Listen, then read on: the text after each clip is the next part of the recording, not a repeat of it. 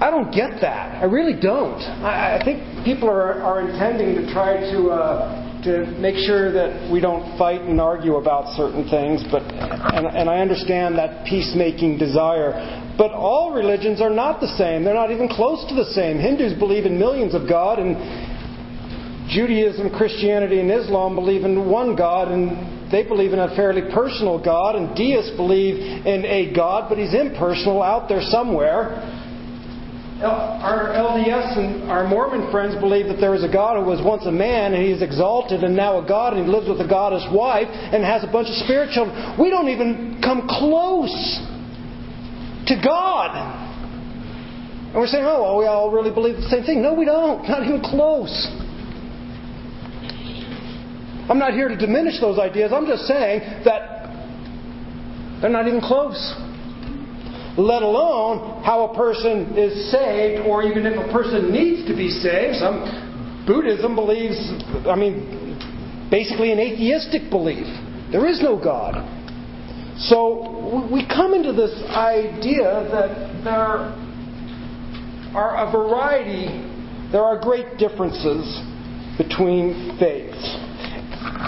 And oftentimes people will ask, well, what is it then that makes Christianity distinct or different. And you've probably heard this. You probably heard it from me. You probably heard it from the church. And there are usually we usually identify two two aspects of the Christian faith that distinguish it from everything else. Just two. In fact, I've heard people go so far as to say there are really only two religions. There's the Christian religion and everything else. And, and here's, the, here's why they would say that, is because the Christian faith would hold to the divinity of Christ and salvation by grace. And that's it. Every other faith system would diminish the divinity of Christ and or tell you that somehow you have to earn favor before God, whether it's your good deeds outweigh your bad deeds, which, by the way, is a miserable system. And if you hold to that, please let's talk. That's a terrible system. And I may get into that later. But, but everybody would pretty much hold to the idea then that um, there is some human effort that a person needs to do in order to achieve or obtain favor with God. And it is to this second aspect, this idea of salvation by grace through faith, that Paul addresses his letter to the Galatian church. And so it's been a couple of weeks. Let me review where we've been so that we can all be on the same page as we go forward. And Paul is dealing with this with these churches in the Galatian region, and he's writing to them about this idea of grace. And so we have to ask ourselves this question What does it mean for a person to go from being dead to, to alive? What does it mean for somebody, for somebody to go from the state of being dead by reason of their trespasses and sins, which Paul talks about in, in Ephesians 2? What does it take for a person to go from being dead by reason of your trespasses and sins to being made alive in God? What is the means by which that occurs? What is the means by which somebody goes from being by nature a child of wrath to being a child of God's beloved Son. All right? Again, Paul writes in Ephesians 2 you are by nature not not just simply by choice, you are by nature children of wrath, but he then adopts us into his family. What is the means by which that transformation takes place? What does it what is the means by which a person goes from being a, a rebel outcast to be, being a, a, a child, a, a child of the king and an inheritor of all the promises of that king? What is the means by which all that, those things occur? And Paul would answer to the Galatians, the means by which that, that happens is grace. Now you might say, well, I think it's Jesus, but that would fall under then under that would be of course that would fall under the whole idea of grace because Christ came because of his gracious mercies. And so when I talk about grace, really what I'm talking about here is God's undeserved or unmerited favor. In other words, God is gracious. He pours out his favor upon people who really don't deserve it. It's unmerited. And the reason Paul is writing this letter is because some people have opposed his preaching. He's been preaching that a person comes into a relationship with God by grace through faith, and there have been some individuals who um, have opposed him. There has been some opposition. And in fact, the opposition has been stating that a person comes into a relationship with God by first becoming a Jew. And we, we call these people Judaizers. All right? They're, they basically would hold that, you know, Paul, this idea of grace is really, really nice, but um, really what, what happens is you got to first become a Jew and then you can become a Christian. And, and they taught this, and we see this summarized in Acts 15.1. It says, Some men came down from Judea and began teaching the brethren, unless you are circumcised according to the custom of Moses, you cannot be saved. So they were teaching you had to first follow the customs of Moses, uh, particularly with circumcision and also with uh, dietary laws and with uh, observing holy days and Sabbath days. And so they said, first of all, you can become a Jew, and then once you're a Jew, then God will accept you and you can become a Christian. And Paul is saying that's not true at all. That a Gentile can become a Christian based solely upon God's unmerited favor. And you don't need to go through the Mosaic law to become a Christian. And so Paul is preaching this idea of salvation by grace through faith, and he's, he's uh, come up against some opposition who is saying that Paul is wrong. Now, here's the way they attack Paul, or the way they try to diminish his message. They do not take his message and try to uh, undo it from a theological standpoint. They employ a simple logical fallacy called an ad hominem attack, and basically that is uh, attack the messenger. Right? So, in other words, instead of saying, Paul, your theological basis for, for, your, for your gospel is completely incorrect, and here's why, point one, point two, point three, they just simply say, Paul doesn't know what he's talking about. Paul isn't really an apostle. I mean, he's just kind of some self-proclaimed guy who kind of came into this whole Christianity thing, Christianity thing kind of late in the game, and he made up this whole gospel that he's preaching. And you can't really trust him.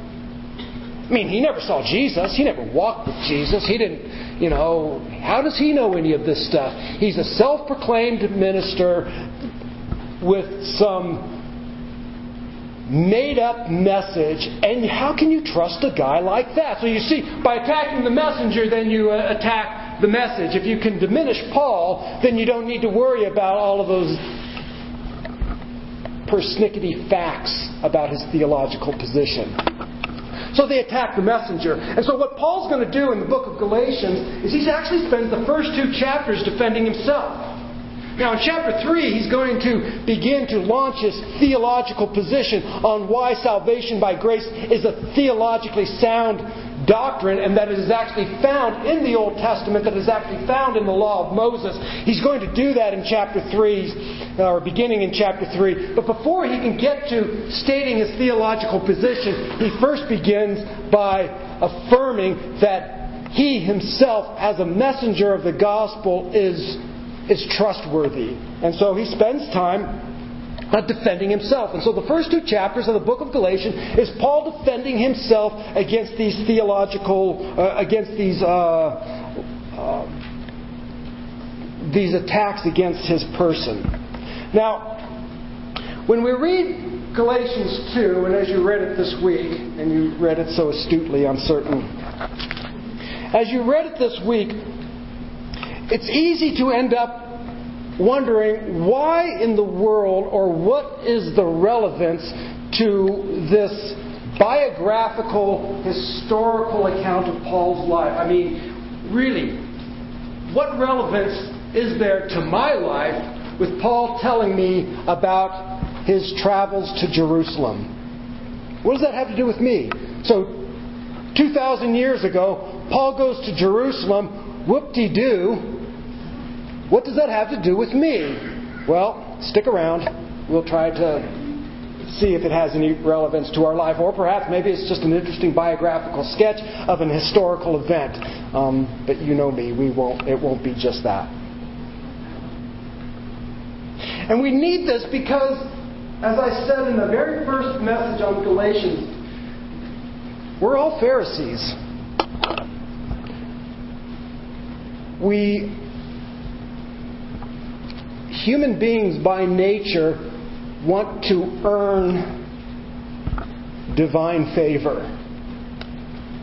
But when a person comes to Christ, they realize that divine favor is, is not earned, it is, it is a gift of God.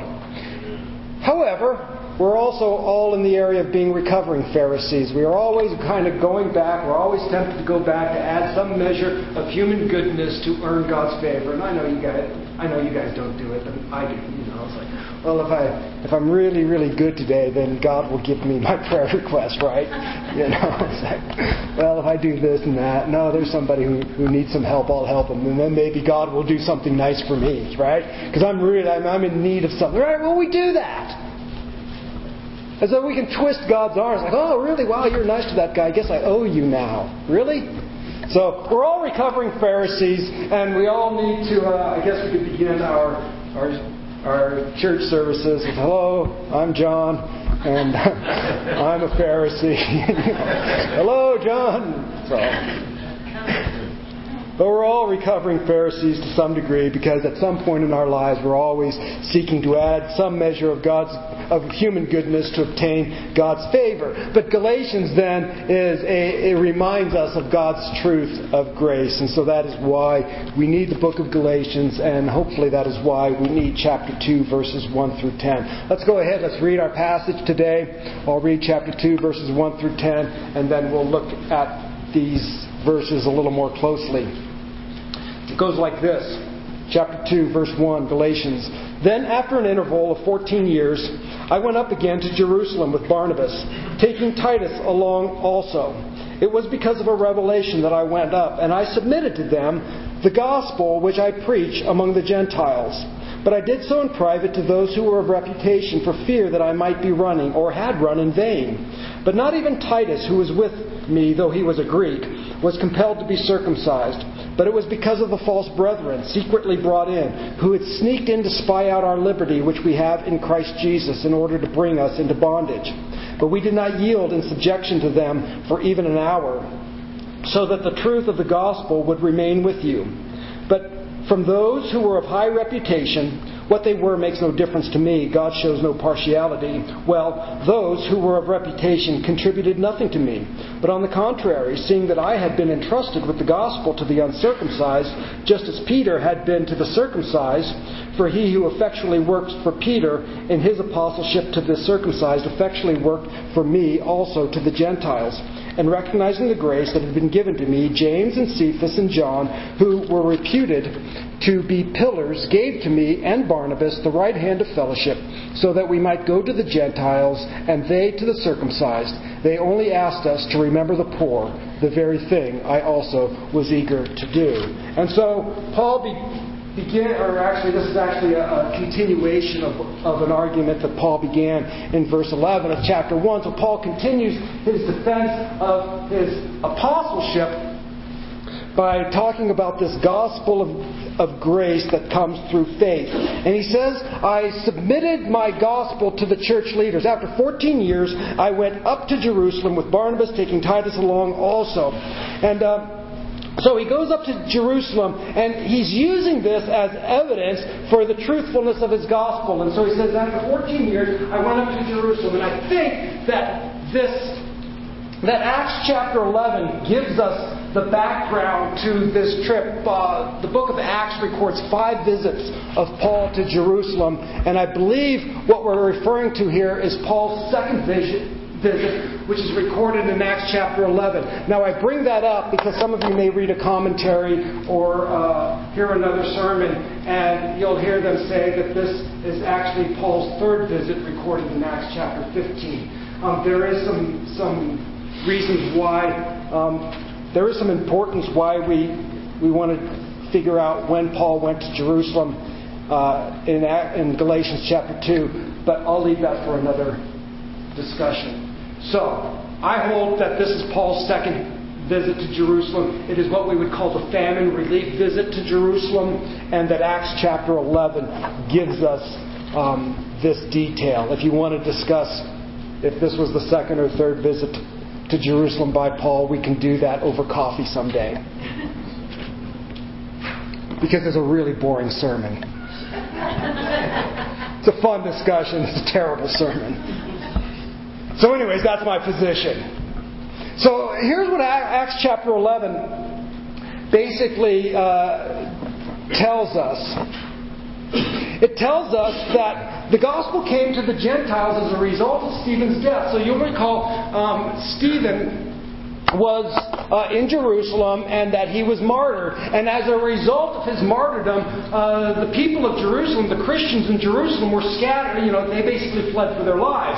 And so I guess there's a nice lesson there. God has a way of getting his message out when we're uh, too stubborn uh, or whatever to go and do what he says. He has a way of getting his job done.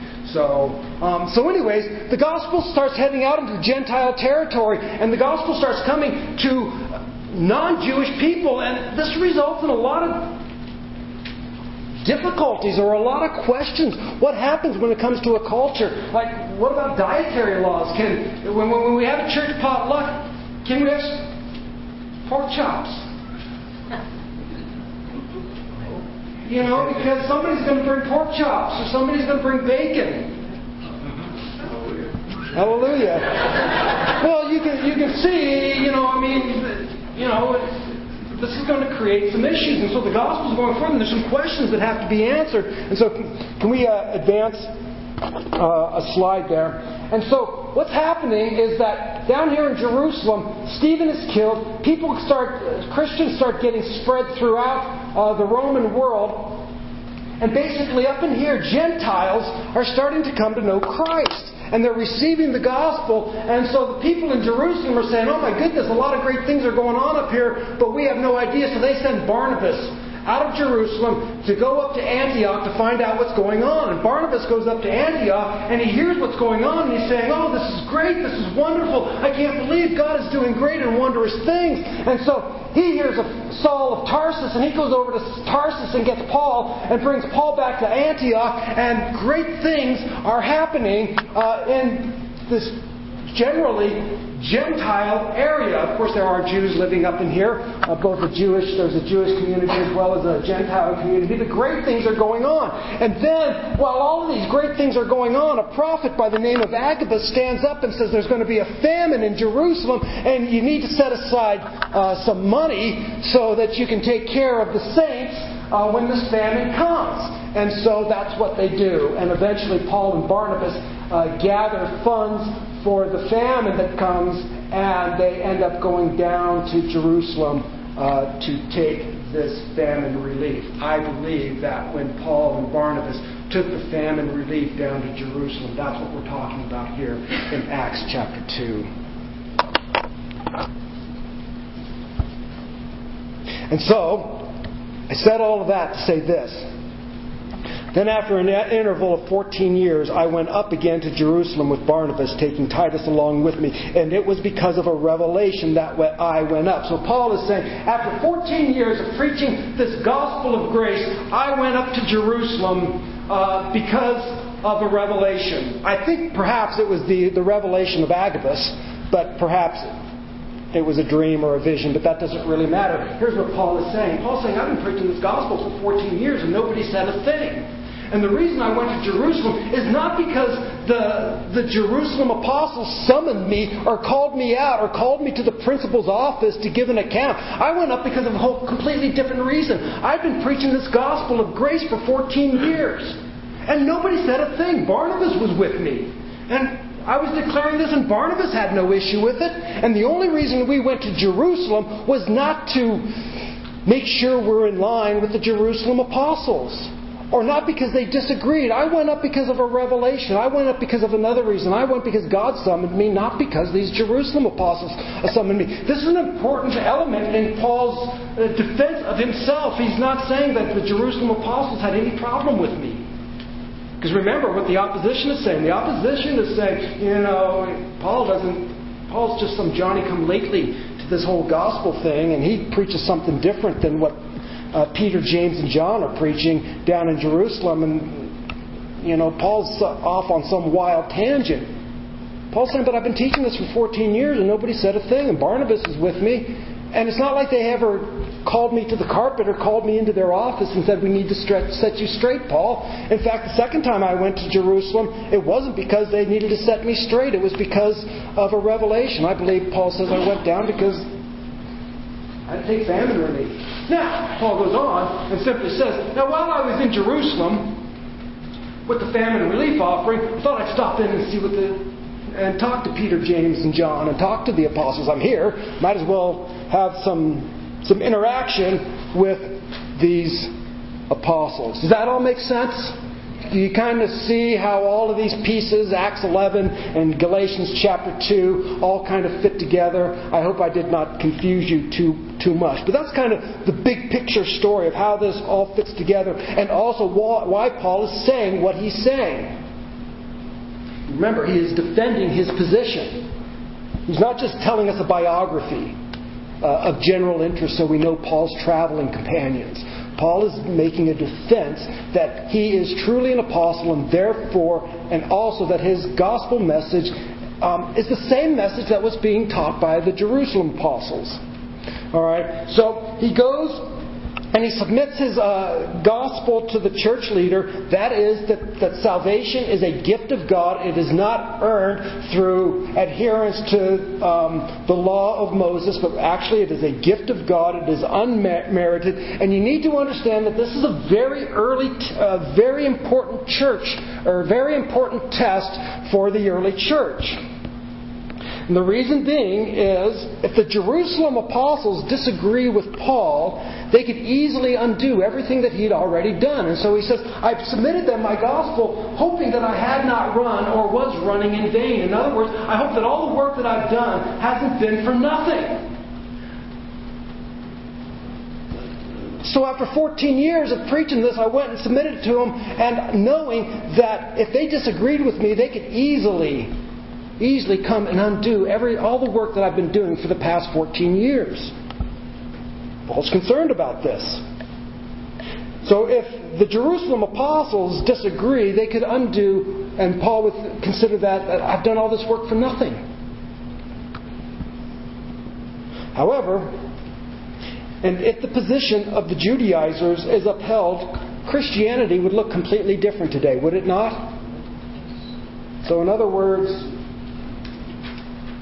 our potlucks will look very different. And I know that's important to us. But our theological positions would look very different. If somebody would come and say, Well, I, I, I believe that Jesus is the Messiah, now what do I need to do? And I say, Well, you need to be circumcised. And well, there goes that convert. They're not coming back to church. Or we, or we put up some barrier saying you must achieve and be able to overcome this barrier. And once you overcome this barrier, then God will receive you. And we hear that all the time. You know, basically, you know, get, get yourself cleaned up and God will be happy with you. The bottom line is that while we were yet sinners, Christ died for us. So while you were still hating God, that's when He. It was unmerited. All right? The coming of Christ was something that you never earned or deserved or thought about. He just did it while you and I were still despising Him.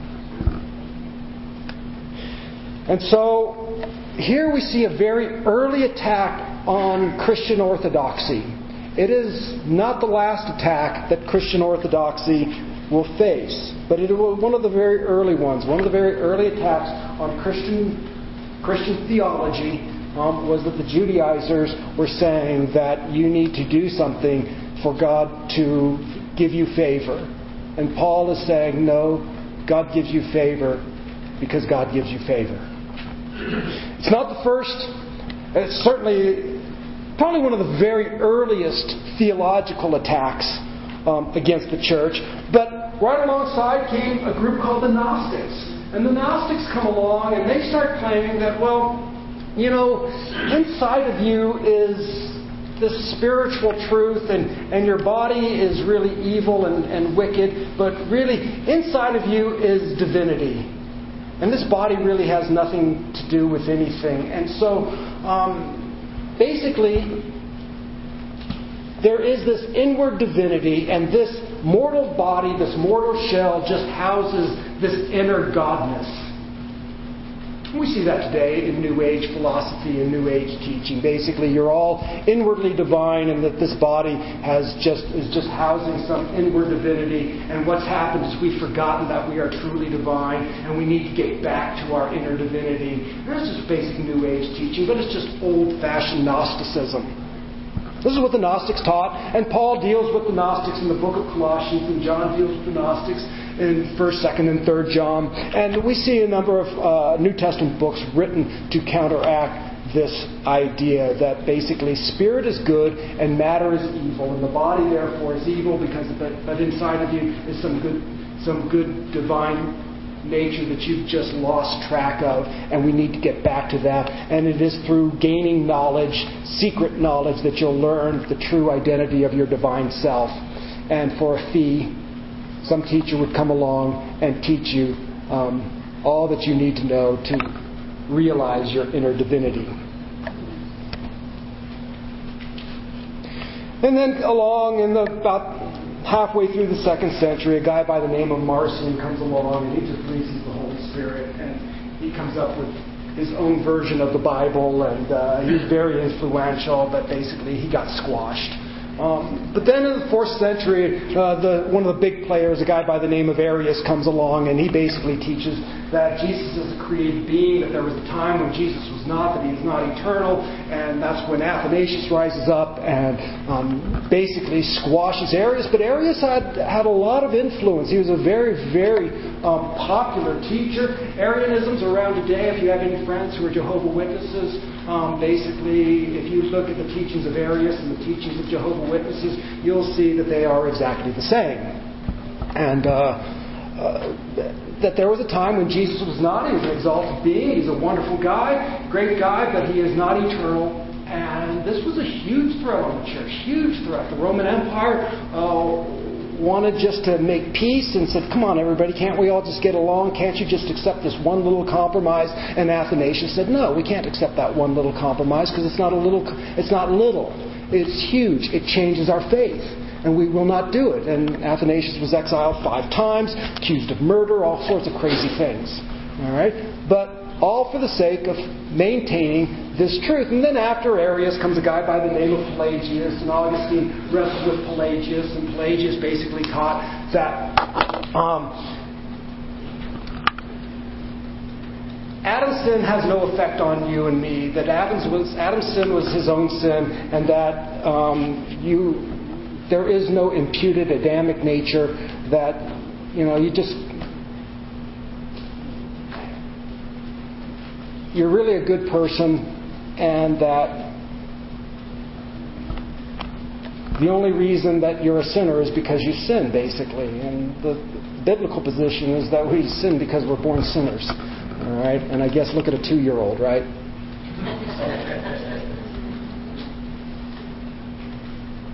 so Pelagius comes along and teaches this, and Augustine thwarts that. By the way, we see uh, Pelagianism uh, around today um, probably one of the most famous proponents of Pelagianism, and unfortunately very popular within the Christian church, Charles Finney, in the, turn of the 20th century, um, a great revivalist, and we people study his revival tech, uh, techniques, uh, but he's Pelagian, all right, full blown, 100% Pelagian. I hope I didn't burst any. Well, I hope I did. So, if you're a fan of Finney. Um, move away from his, uh, his techniques and look at his theology, and you will be appalled. Um, after Pelagius, you know, I mean, Luther dealt with this whole idea of indulgences. In other words, you can, you can buy your salvation. That, you know, well, Christ's sacrifice does so much, but now if you pay the church a certain amount of money, you can get some, some of your buddies out of their eternal or out of their well temporary suffering in purgatory. And and Luther was appalled. It's like, are you kidding me? Like Christ sacrificed, and like I got to pay money to be saved? Are you joking me? And he even said, he says, well, if that's the case, then how come the Pope in Rome doesn't sell everything he's got and get those people out? Is he a wicked, evil man? Because if he's got the money and he doesn't do it, I think we've got problems with that. And so there was a return back to this idea of salvation by grace through faith. And of course, so we, we go on and on and on. And Christianity has always, always um, been under some sort of theological attack against the doctrine of salvation by grace through faith. And so Galatians is hugely important. So what Paul is facing is just simply the first of a long line of battles. And we should realize then that error often follows truth. It was, it was true in Paul's day, it's true in our days, and, and we need to understand that error is usually um, disguised. Paul says these people came in secretly and sneakily, and they, they, they came to spy out uh, our freedom, but their goal was bondage. And this is, error just follows truth. We need to understand that rarely does error come in as a. Uh, somebody doesn't walk in with a big sign saying heretic, okay? This is the bottom line. I don't think we'll ever see that people come in and they have. Paul's opponents probably agreed on 99% of the things that Paul agreed with. It was the 1% of things that they disagreed on that made all the difference. So we even see this when we look at the book of Jude. You see, Jude was written for this very thing. It says, For certain persons have crept in unnoticed. Didn't even notice it. And then in verse 12, These are men who are hidden Greeks in your love feast when they feast with you without fear. They're, they're in amongst you. And they look like you and talk like you and act like you. But they don't belong to Christ. Paul even said as he was departing, uh, uh, uh, talking to the Ephesian elders as he's getting ready to leave them, he said, After my departure, savage wolves will rise up from amongst you. Not from amongst you, not from outside, from amongst you. And so this is something then that is uh, very, um, very common. And then Paul goes on and says, But we didn't yield to them for a second. These people came in secretly. They snuck in. But we didn't yield for them for even a second. And I think that this is an important aspect in our lives because today we are taught we need to just be loving and not confront anything and just love everybody. And Paul says, I'm not doing that. I might love the person, but I will confront them. And we've mistaken uh, confronting error with hate. And that's just not true. Paul says, we didn't yield for a second. Let me tell you, there are some things worth fighting for. There are some aspects of, of the Christian life that are just worth fighting for. The problem, I think, with the church is that we're willing to fight. We're just not willing to fight for the right things. We fight about what Sunday school room do I do I get to teach in? What you're taking away away my my favorite song? What? I, what? A guitar? Or we're, we're fighting over music. We're fighting over where where we house our Sunday school. We're fighting over buildings and budgets and things like that. we're fighting over, you know, I walked out the door and the pastor didn't say hi to me and I can't believe that. I'm leaving the church. Really? That's what we're, and that is what we're fighting about. I just got back from a conference, teaching at a conference, and one of the pastors was going, somebody leave the church because you know, somebody came to me and was telling me about uh, some really rather important, detailed tragedy that happened in their life. I'm focused on, on this, that this news that just came to me, somebody walked by me, and I didn't say hi to them, and they call me and tell me you snubbed me at church, and he's like going, and I'm leaving, and he's going, really? Is this what we're going to fight about? And the problem is, this is what the church wants to fight about. So we're willing to fight. We're just willing to fight for the wrong things. Yes, and it's all about me. You didn't you didn't say hi to me. You looked at me the wrong way or whatever. Or I don't like the way, you know, the flooring we decided to put in and I'm leaving the church. And I would probably say 95% of the people who have left this church as a result of a disagreement, not people who have moved or whatever. I would say 95% of it is not over a theological issue. It is over the fact that, I don't know, we, they don't like our landscaping or something.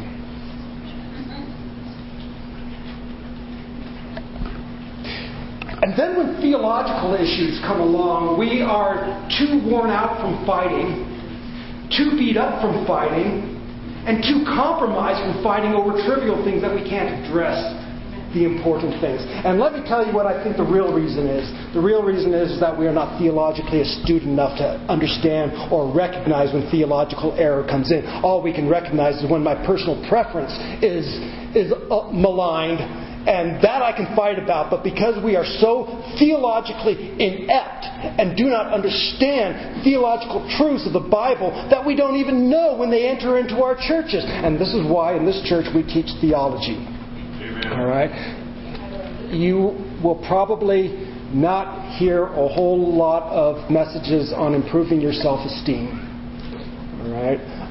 Because here's why I think I don't need to talk about self esteem because if I talk about the doctrine of, of man, anthropology, the theological position of who you are as a human, created in God's image and yet fallen and saved by grace, I think that's pretty bolstering to our self esteem. And if we understand that the- theology, then we don't need to be bolstered by some flowery message on self esteem because we're grounded in a theological position of knowing exactly who we are, created by God, created as the apex of His creation, created for His glory, His image, be fruitful, multiply, fill the earth with the image of God. If we understand some of those things, and yet we're flawed and fallen as a human being, and He reaches down and saves flawed and fallen human beings so that they might display His image. If we understand theology, I think all these other things kind of take care of themselves. And so, because we are so biblically and theologically illiterate, we can't recognize error when it enters into our congregation.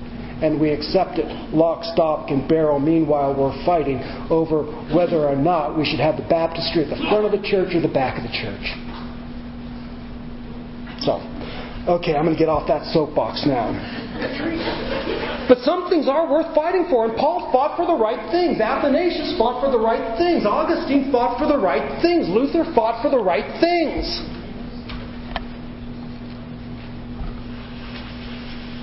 You know, Jaime just finished up talking about William Carey. He fought for right things. Like, okay, let's get rid of child sacrifice. Yeah, that's pretty good. I think that's one of those right things you can fight for. So, like I said, now I'm done with that soapbox. So, Paul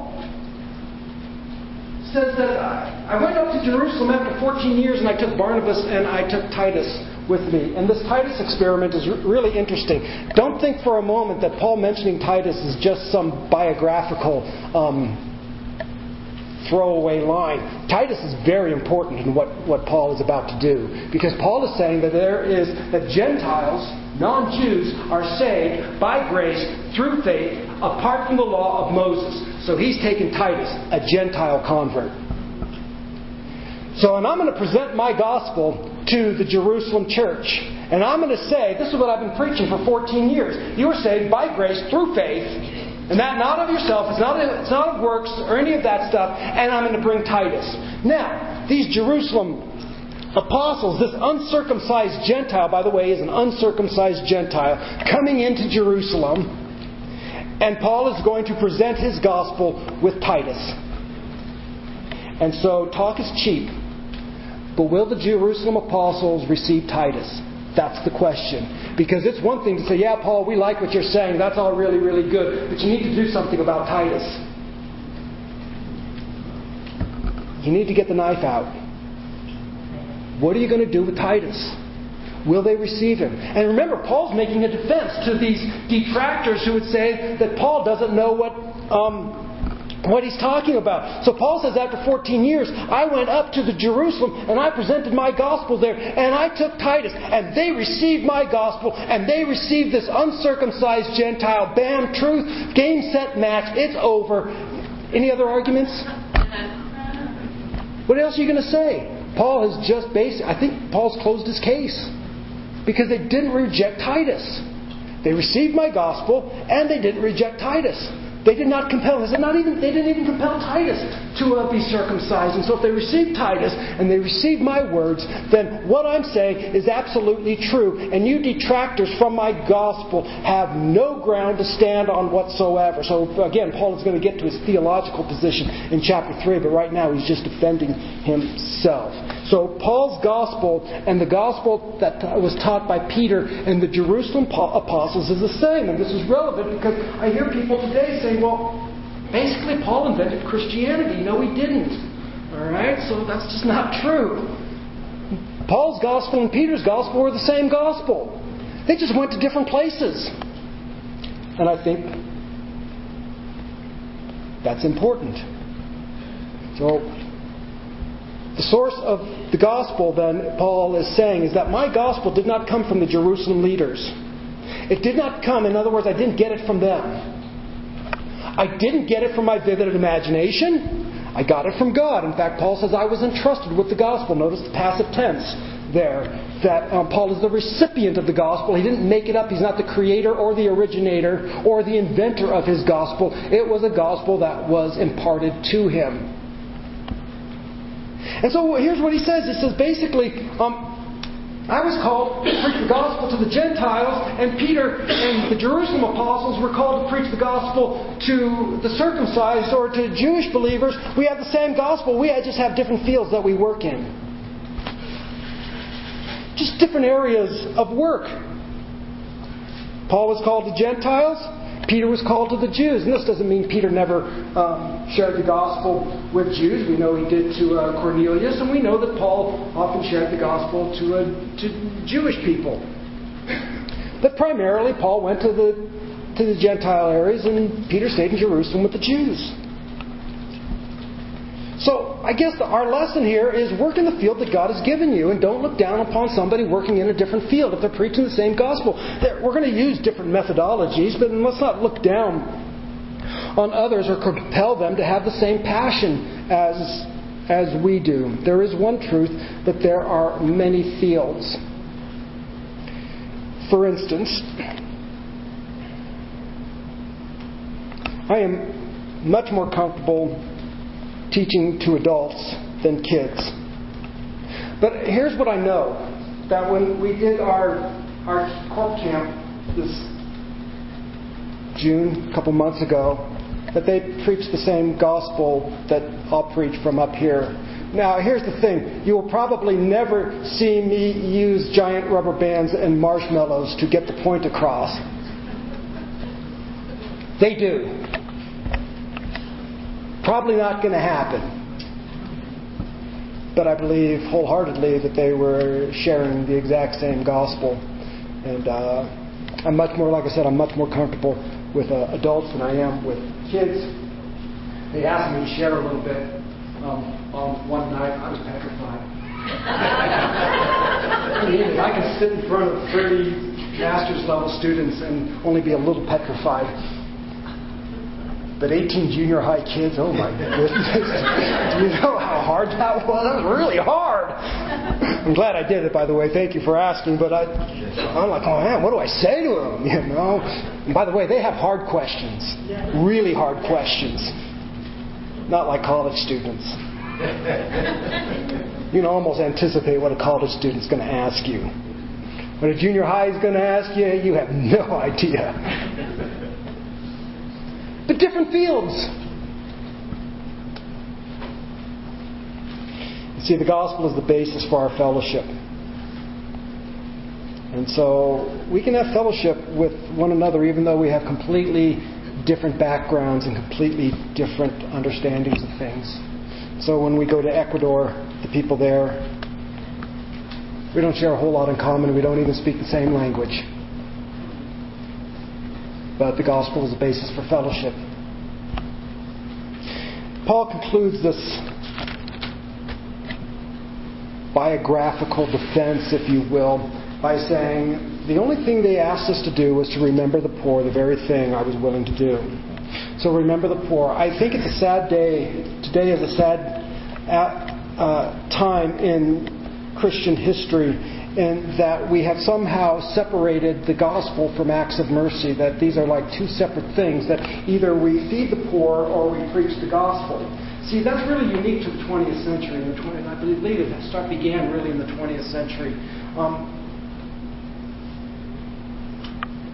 but that, for 2,000 years, that was never the case preaching the gospel and feeding the poor were two sides of the same coin.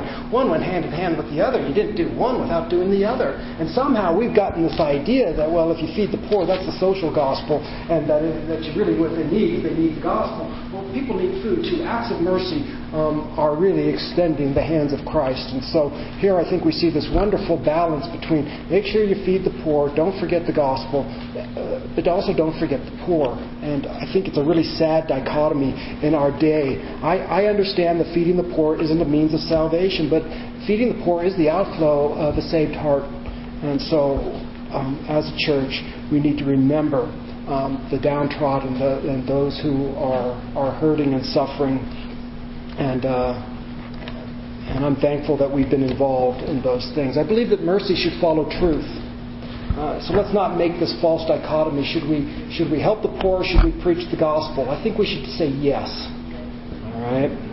Um, and so acts of Christian love and compassion on both believers and unbelievers are commanded by Jesus, and we would be remiss if we neglected either. So I'll conclude then with this and let dismiss us to our lunch. What Paul has been doing is he's been defending himself, and he's, by defending himself, he defends the gospel of grace. And Paul has told us that every other, quote, gospel, let them be anathema, actually let them be cursed. Literally, let them be cursed by God. Um, and it leads to bondage. And so it is the gospel of grace, and let us beware lest we erect any false barrier that would keep a person from coming to Christ. And that a person is saved by grace for good works, which we read in Ephesians chapter 2. The reason you were saved by grace is so that you could do good works in the name of Christ. So let's stand.